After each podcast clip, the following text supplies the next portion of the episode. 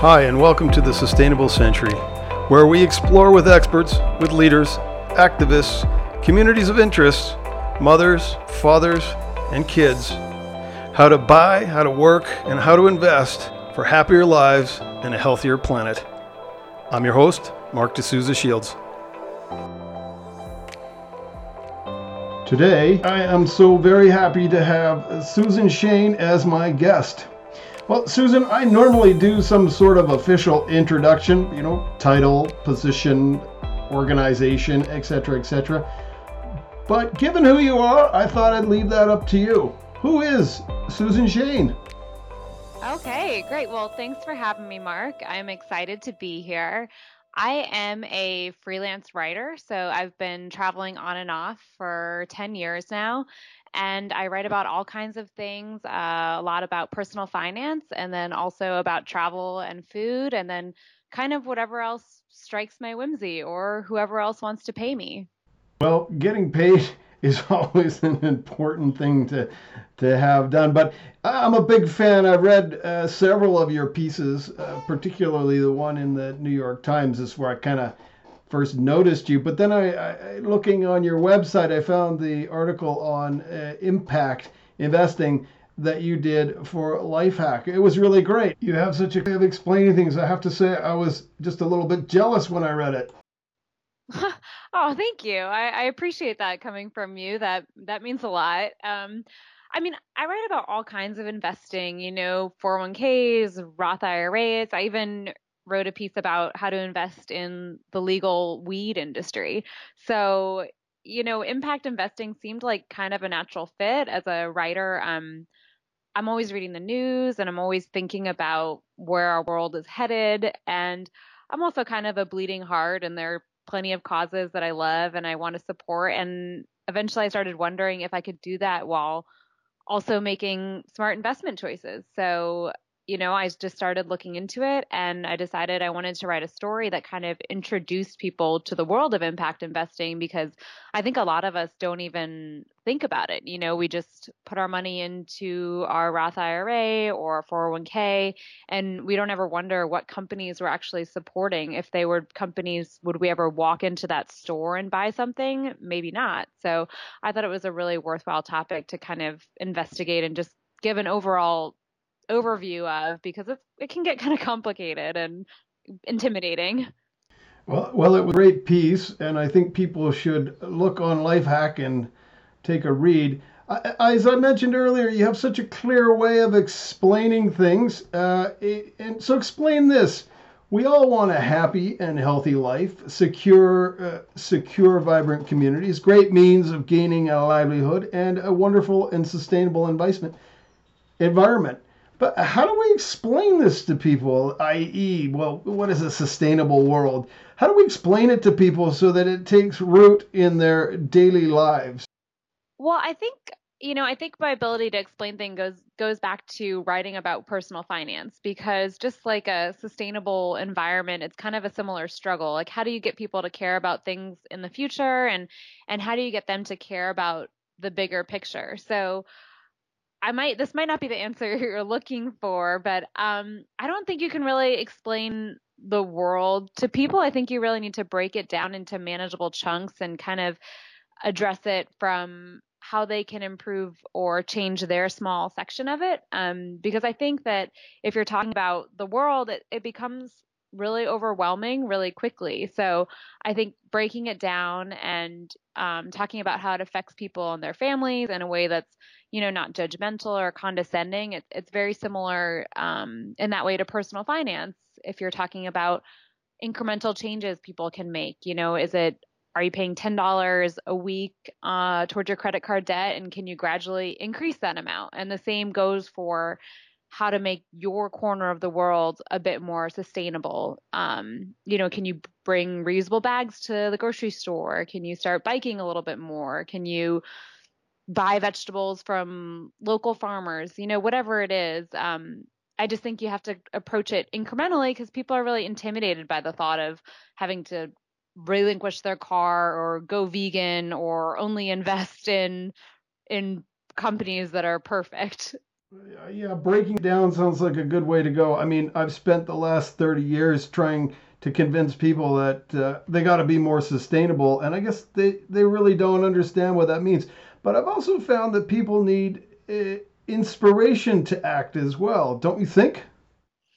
I think I think yeah, of course. I mean, I'm a writer, I'm creative, I, I get inspired by all kinds of things. And I think that just some small, unexpected piece of inspiration can really change your outlook. But I'm big on practical steps and I'm big on how to actually break this down and implement it in your life. Um, because otherwise it it's it's not actionable. You know, people aren't gonna take any steps if it's just this idea.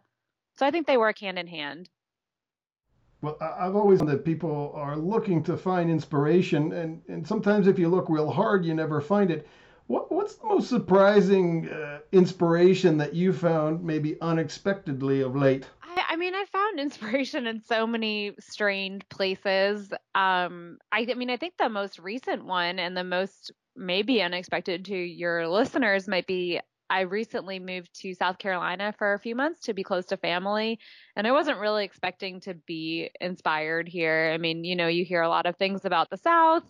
Um, it's my boyfriend's family who's here. And so I had never lived down here before. And, but I've, I found it to be a very inspiring place. I mean, it's you know, it's one thing if people are trying to make change in New York or San Francisco or places that you would expect, but the people down here who are trying to make a difference and in a place that's a lot harder and it's a lot harder to find that community, I find them really inspiring and lots of people are doing cool things down here. And it just kind of went to show me that um being exposed to different perspectives and different places is is always a good thing. And and you can travel all over the world and then come back and still find inspiration in your backyard. So I just think you just have to keep your mind open to it and you'll find it.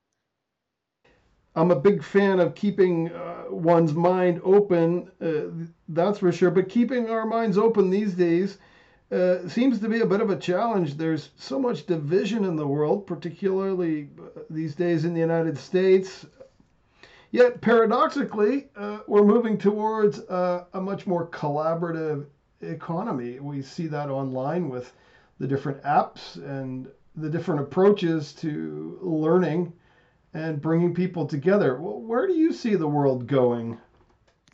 Oh boy, that's a tough question. Um, I'm an optimist, so I personally I see positive things in the world. I mean, there are a lot of negative things going on right now, but my hope is that we'll kind of bounce back from it. Um, you know, for every action, there's a reaction, and I'm hoping that some of the more divisive things are eventually going to wake us up and bring us together. Um, I mean, it's the same way with technology. You know, over the past decade, it's started to bring people apart. Um, you know, everyone's in their house doing their looking at their phones and doing their own thing. And I think right now there's kind of a backlash. And I think that's only going to grow with people trying to engage with each other in person and trying to meet up and find ways to collaborate. So, you know, I, I'm, I'm positive for the future.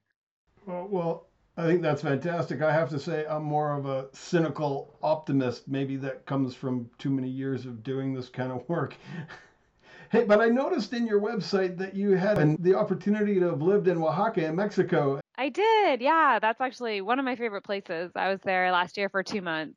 My wife there a lot uh, with some international companies uh, on a, in a wind farm project. Actually, uh, she's been down there lots and, and enjoyed the food greatly. I mean, what's your favorite food from Oaxaca? Oh, we, how much time do we have? Uh, I could talk for hours about the food in Oaxaca. Um, one of my favorite dishes was just some chilaquiles from a market there. I went there all the time. They had two for one chilaquiles on Tuesdays, I think. So that was a pretty dangerous spot. Um, and something unexpected from there was it was the best um, pain au chocolat that I've ever had. Uh, there's a bakery there called Boulenc, and it's a Mexican guy, but he's trained in Europe and all over, and he makes incredible baked goods. Amongst the, the many pleasures that you can find in Mexico, food is right up there. We've got about five different uh, regional cuisines, and Oaxaca definitely is one of them. Uh, but I wanted to ask you a couple more questions, shifting gears. Um, what are your three? I mean, sh- shifting gears in a big way, I guess, from food to personal finance.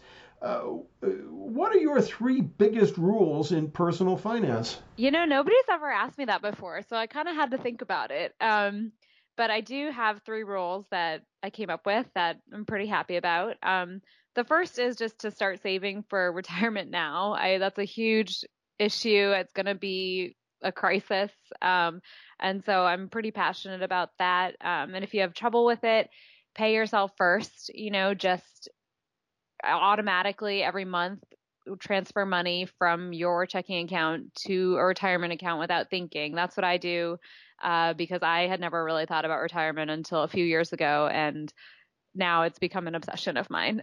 um, and another one is just to focus on the big stuff. So stop thinking about takeout coffee or whatever, spending $2 here, $3 there. I mean, that's not to me a way to live. Instead, I would suggest, you know, asking for a raise, moving to a more affordable apartment, selling your car.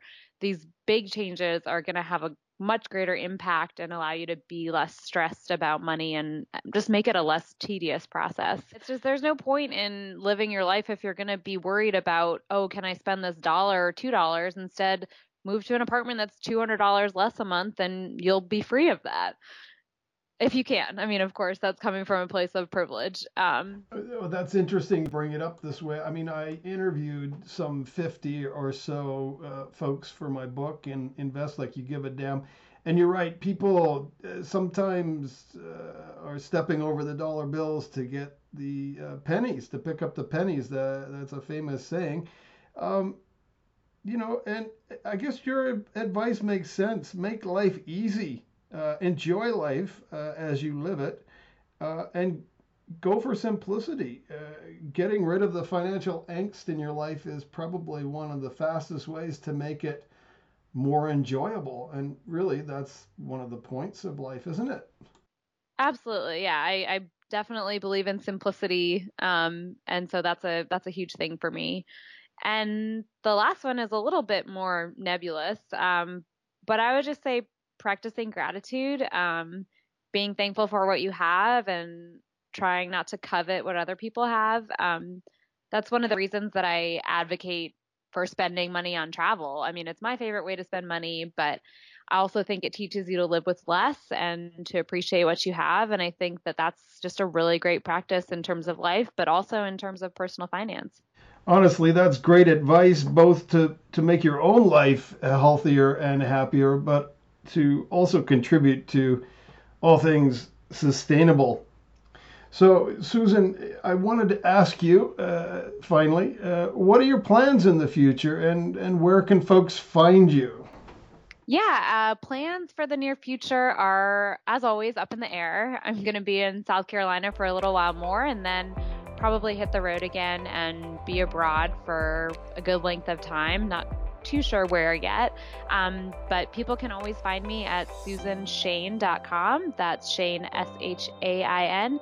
And I'm on Twitter at Susan underscore Shain. And the best way to keep track of me or, you know, get in touch with me is via email. You can sign up for my newsletter on my website.